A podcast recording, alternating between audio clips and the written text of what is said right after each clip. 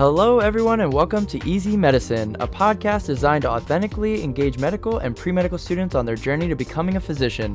As an aspiring physician, I seek to provide insight gathered from my own experiences as a student, tutor, and coach, as well as others in the field to make this incredibly complex adventure a unique, fulfilling experience. Together, let's make medicine easy. All right, for the question of the day a 22 year old presents after a motor vehicle accident. The patient is alert and oriented times three and is well appearing. Upon musculoskeletal exam, the patient cannot abduct her right arm greater than 40 degrees. Which of the following nerves innervates the muscle that is most likely damaged?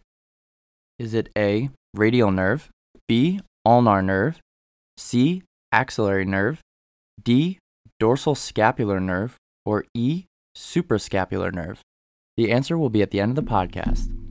This podcast today is something I have conversations about all the time with my students.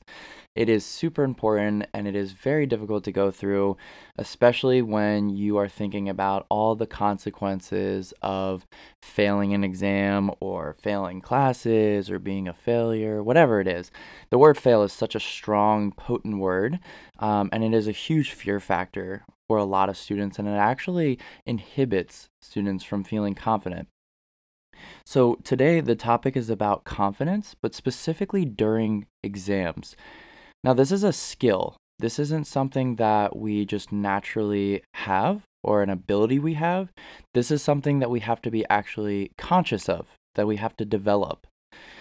So, when we're talking about confidence during the exam, I'm speaking specifically of the time that you sit down to open up that exam to the time that you close that exam and submit the results. So, of course this this takes preparation. This isn't something that just happens naturally like I mentioned. So, we have to think about what is it during an, exam that shifts confidence. There are many factors that I hear about.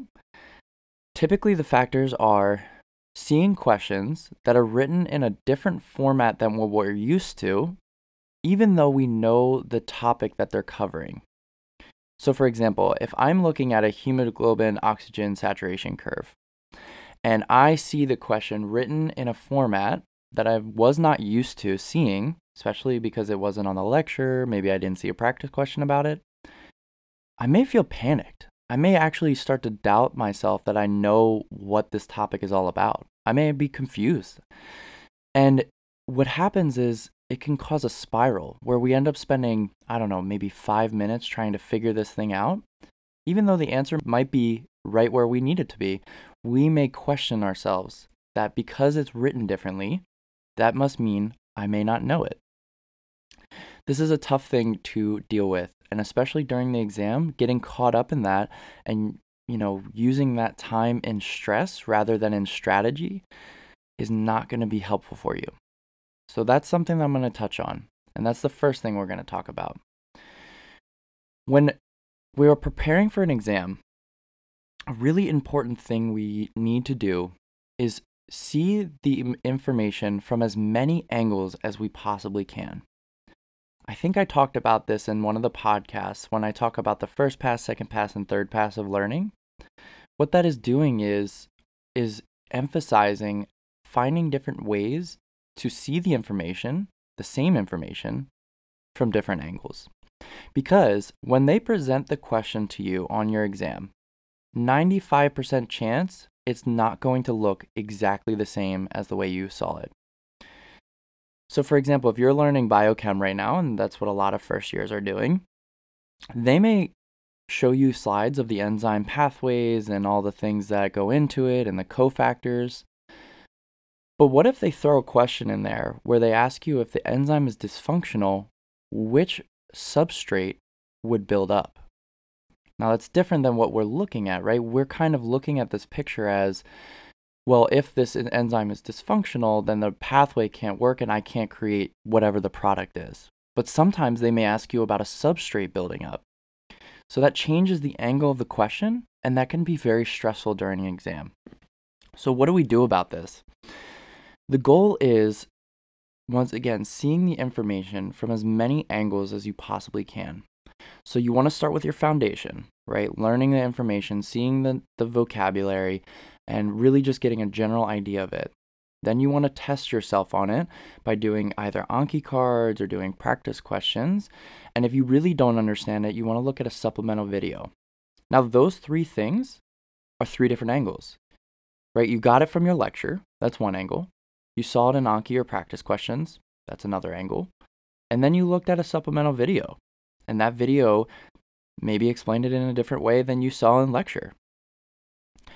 So, what that does is it prepares your mind for the fact that this information, yes, it is the same, but it could be tested differently.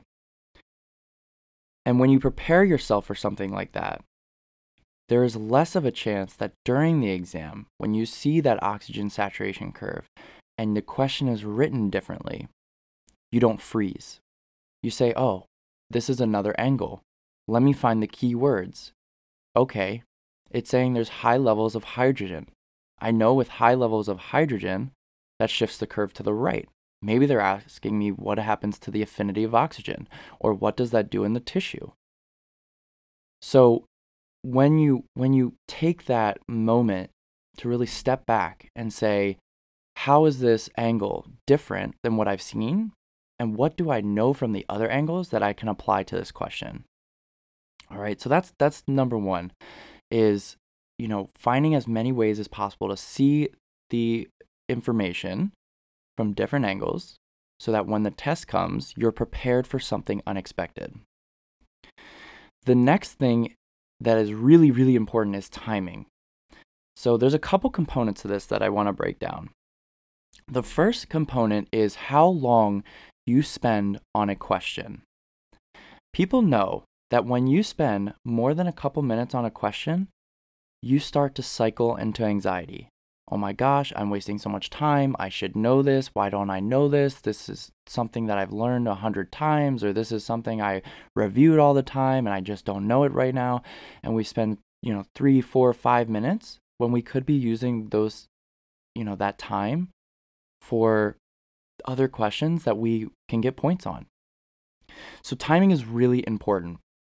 And a lot of people are stressed about the clock the clock time down, right? So we're we're watching the clock tick away and seeing like, okay, I only have an hour and a half left, I only have an hour left, I only have a half hour left, and we start to hyper focus on that timing.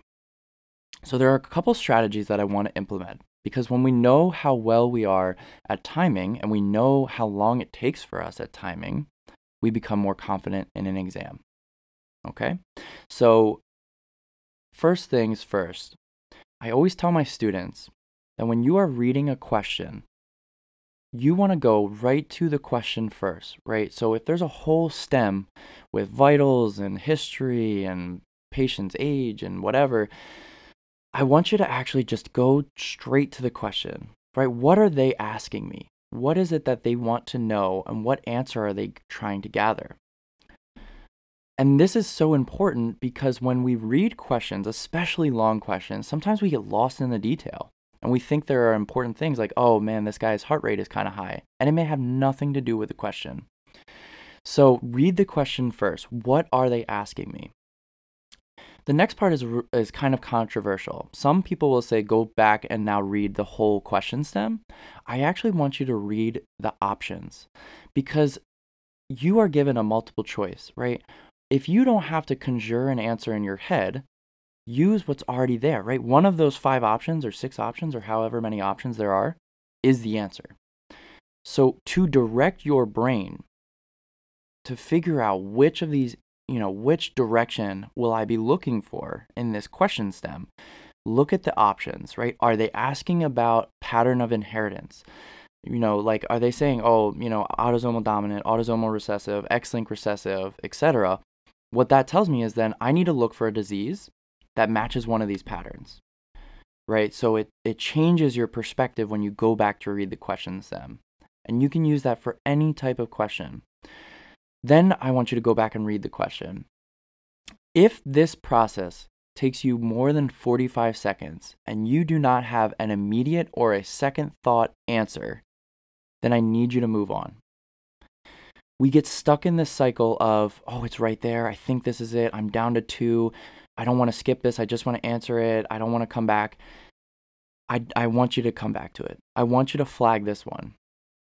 And the reason for that is because A, this might show up somewhere else and help you with this answer. And B, the information may not be at the forefront of your mind right this second, but it doesn't mean it won't be there later. So 30 to 45 seconds, you read the question, you read the answers, you read the question stem. If you don't get it right away, you need time to process it.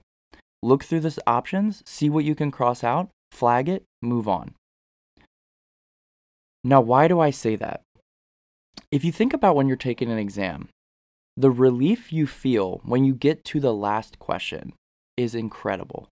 It makes you feel so confident that you have seen everything that they've presented. There's nothing more necessarily that you haven't seen. All you have to do is really go back to the ones you flagged.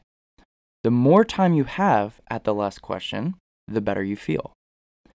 So if you have 120 questions on your exam, when you start at question one, it is terrifying. By the time you get to question 120, you feel a lot better that you've seen it. You've seen all that that's on the exam. So the the point of having to skip after 30 to 45 seconds is so that you can get to that last question faster and you have more time at the end to go back to the questions that you were struggling with so that you can spend a good amount of time on it. So let's say right now you spend maybe two and a half minutes plus on questions and it takes away your time so that by the time you get to the end of the exam, you don't have time to review. Now imagine you spend 30 to 45 seconds per question and you get to the end of the exam and you have 45 minutes to an hour to review. I mean, imagine the difference in your confidence when you go back and you have more time to spend with these questions. Because now, let's say you flag 20 questions, you have 45 minutes to get through 20 questions. Whereas before, maybe you started with two hours to get through 120. Right? So this is this is a strategy that we can utilize while we're taking the exam to really boost the confidence. Because confidence comes with how we feel in the exam using strategies. All right, so what we just did is we gave ourselves time back during the exam. So 30 to 45 seconds. I don't get it. I flag it, I move on, I get to the end, I come back, and I have more time to spend with these questions. All right. And on top of that, you know, you may go through that exam, and like I mentioned earlier, you may find the answer elsewhere, or your brain might pull it out of, you know, the vast universe of neurons that is in your brain, and there it is, right? So if you don't have it in the moment, it doesn't mean that you won't have it later. All right. So that's number two. Number three for confidence is doing practice questions before. I mentioned this in the first with seeing the different angles, and this kind of, you know, plays into that. But this is more so feeling confident that when you see options, you know how to differentiate from what is right and what is wrong. Okay, so when you do practice questions, yes, you're going to see different angles of the same material, but you're also going to learn why things are right and why things are wrong. One of the things that a lot of my students struggle with is this sounds good, right? You say this one sounds good and this one sounds good, but I'm not sure which differentiates them. Now, this skill of doing practice questions will give you confidence to know how to differentiate them. All right. So there are we can go back to the hemoglobin oxy- oxygen saturation, right? There's a lot of confusion sometimes with shifting to the right, shifting to the left, um, and then conditions that cause that when you do practice questions and you see every way that the shift can be to the right and every way that the shift can be to the left, when you go to answer that on an exam, you'll be able to rule things in and out very quickly because you've seen them. You've seen what you've seen the questions to prove the things right and or to prove the things wrong. So when people talk to me about practice questions, the biggest thing I get is I don't have enough time to do practice questions. I'm so overwhelmed with my studies. I have so many PowerPoints to get through and notes to get through and Anki cards to get through. And I hear you. There's a lot of information. I get it. But working in five to 10 minutes of questions in between your prolonged studying is not impossible. So when you're studying, I highly recommend if you are, you know, using the Pomodoro technique or you're using whatever works for you, if you let's say have hour blocks and in that hour block you're doing your primary studying. And we talked about primary studying in another podcast. At that hour block at the end, do 5 questions, do 10 questions. These questions can be any from anything, right? If if students have written cl- questions in your class, you can use those. If you have an external resource, use that. If you want, you can make your own questions. Sometimes that's helpful. But use that time at the end when you're feeling kind of tired from your primary study to do some questions. You do not need to be ready. You do not need to be an expert. The more you get wrong earlier on, the more you will understand for your exam. Right? We we tend to inherently understand things better after we've gotten them wrong before. We put more emotional uh, emphasis on them. So, take the time in your studies to chunk out where you can do practice questions and do them from the beginning. Do not wait until three days before your exam or two days before your exam. Do it from the first lecture you get. At the end of that day, right, of all the three lectures or four or five lectures you get, do some practice questions. It sounds hard to add anything else to your day, but we're just altering it very, very minutely. All right. It's only 10 minutes to really bring in five questions and to ask yourself something different. So, why does that build confidence? That builds confidence again because you will be able to have an easier time differentiating the options because you've seen them presented in multiple different ways. All right. So, those are three strategies for, for confidence during an exam. And confidence outside of an exam, that's a whole different thing. Um, we will talk about that in another podcast. But the three things that you can really utilize are one, finding as many angles as you possibly can before the exam so that when you get to the exam, it does not matter which way they present it to you, you're prepared. The second one is timing. If you feel like you are a person who constantly runs out of time, try to use the skill 30 to 45 seconds, read the question, read the options, read the question stem. If you do not know it, flag, move on, come back to it. Give yourself more time at the end of the exam so that you can spend more time with the questions you're struggling with. And I promise you, more times than not, it will work out. All right. And then the third one is doing practice questions before the exam and not right before the exam, but weeks before the exam so that you can start to build that confidence and build that foundation of doing practice questions and developing the skills so that on exam day, you crush it. You go in there, you know how you're a test taker, you know how much time you need per question, and you know how to differentiate right and wrong. There's one caveat, of course. There are going to be questions we just don't know. This happens in step one, level one, step two, level two. There are questions in there that they are purposefully put in there as test questions because most people will not get them right. If there are questions in your exam that you absolutely do not know, pick an answer and move on. All right. There's only ever few of those that you absolutely have never seen before, you are unfamiliar with, don't beat yourself up. Just move on and spend the time where it's deserved on the questions that you do know, right? The goal is to get as many points as possible. So don't waste your time on questions that you absolutely don't know. So, by using these skills, I really do believe that it will boost your confidence in the exam time. It will make you feel better about going through the exam in your own way and also feeling confident with your answers. And when you do this, I believe it will make medicine a little bit easier. Now, back to the question for the day. A 22 year old presents after a motor vehicle accident. The patient is alert and oriented times three and is well appearing. Upon musculoskeletal exam, the patient cannot abduct her right arm greater than 40 degrees. Which of the following nerves innervates the muscle that is most likely damaged? Is it A, radial nerve, B, ulnar nerve, C, axillary nerve, D, dorsal scapular nerve, or E, suprascapular nerve. So for this case, we're looking at muscles that are involved with abduction of the arm. And there are quite a few that play a role. So we know the super, supraspinatus is one of them, the deltoid, there's also the trapezius and the serratus anterior. So they specifically gave us an angle. They said greater than 40 degrees. So we know that the supraspinatus only lifts the arm in the initial 0 to 15 degrees, right? So if this patient was not able to lift in the initial setting, we would be thinking this is supraspinatus, all right? So it's not the suprascapular nerve. Um, and we can also use a test called the drop arm test that would prove that this is a supraspinatus injury. So the next muscle is the deltoid muscle, right? And that brings it from the 15 to 90 degree angle. So if we cannot go greater than 40 degrees, that would mean that the deltoid is probably injured.